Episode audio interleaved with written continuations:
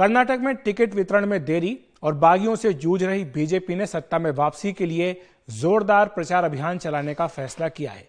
BJP सूत्रों के मुताबिक 20 अप्रैल को नामांकन का काम पूरा होने के बाद बीजेपी ज़ोर शोर से प्रचार अभियान चलाएगी। इस अभियान की कमान खुद प्रधानमंत्री नरेंद्र मोदी संभालेंगे। उधर बीजेपी से बगावत कर चुके पार्टी के वरिष्ठ नेता और पूर्व मुख्यमंत्री जगदीश शेट्टार आज कांग्रेस में शामिल हो गए। वे अपनी मौजूदा सीट हुबली धारवाड़ सेंट्रल से कांग्रेस के टिकट पर चुनाव लड़ेंगे। बीजेपी के लिए यह दूसरा बड़ा झटका है। इससे पहले पूर्व उप मुख्यमंत्री लक्ष्मण सावदी ने भी बीजेपी छोड़ दी थी।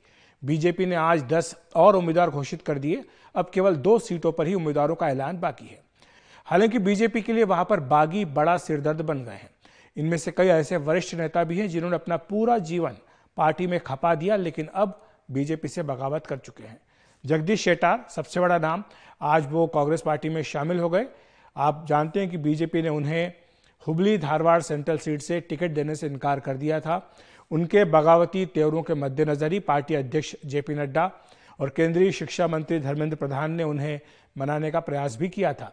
केंद्र में बड़ी ज़िम्मेदारी और परिवार से किसी को टिकट देने का प्रस्ताव भी पार्टी की ओर से रखा गया, लेकिन शेट्टार नहीं माने। आप जानते हैं कि वो वहाँ के ताकतवर लिंगायत नेता हैं।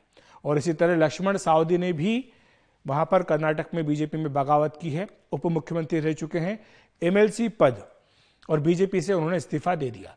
कांग्रेस के टिकट पर अब अथानी से चुनाव लड़ने का फैसला उन्होंने किया है, और शेटार की ही तरह साउदी भी ताकतवर लिंगायत नेता हैं।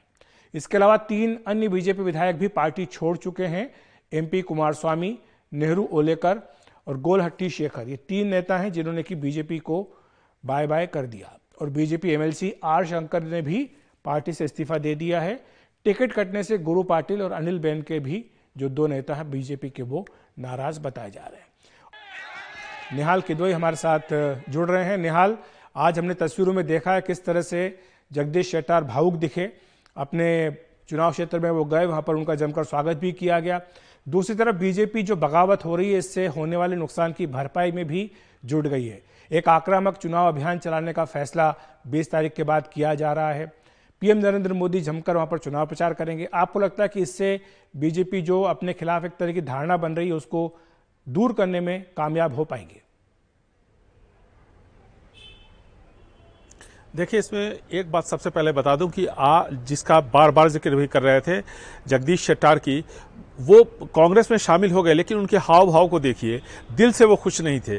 उनको लग रहा था कि उन्हें जिस तरह से बीजेपी ने ठेस पहुंचाई है उससे क्षुब्ध होकर के उन्होंने कांग्रेस का हाथ थामा। बिल्कुल उनके चेहरे पर ना आपको मुस्कुराहट दिखेगी, ना किसी वो कंफर्ट लेवल भी नहीं दिख रहा था जो दूसरे नेता, जो कांग्रेस में आए, उसमें दिखाई है। उसकी वजह भी है कि जगदीश शेट्टार शुरू से बीजेपी से जुड़े रहे, राष्ट्रीय स्वयंसेवक संघ से जुड़े रहे उसके एक बहुत ही डिवोटेड कार्यकर्ता थे तो आज भी उनको समझ में नहीं आ रहा जब उनसे हम लोगों ने बात करने की कोशिश की कि आखिर उनका टिकट क्यों काटा गया। दूसरी बात जो आप कह रहे हैं, उसमें एक बात थोड़ा बीजेपी के जो केंद्रीय नेताओं हैं नेता हैं, उनको देखना होगा कि किस तरह से वो गुजरात मॉडल को जिस तरह से कर्नाटक में लागू करना चाहते हैं क्या वो वाकई हो पाएगा या नहीं हो पाएगा? जो डिस्कनेक्ट है, भाषा का भी एक डिस्कनेक्ट बहुत बड़ा डिस्कनेक्ट है। हमने यहाँ देखा है, चाहे वो राहुल गांधी हो, नरेंद्र मोदी की सभाएँ हो, या कुछ दूसरी सभाएँ, हाल में ही जेपी नड्डा की सभा भी हुई बेंगलुरु में, यहाँ लोग काफ़ी हिंदी जानते हैं। लेकिन भाषा की वजह से भी थोड़ी भीड़ भाड़ कम होने लगती है। तो भाषा का जो एक डिस्कनेक्ट है,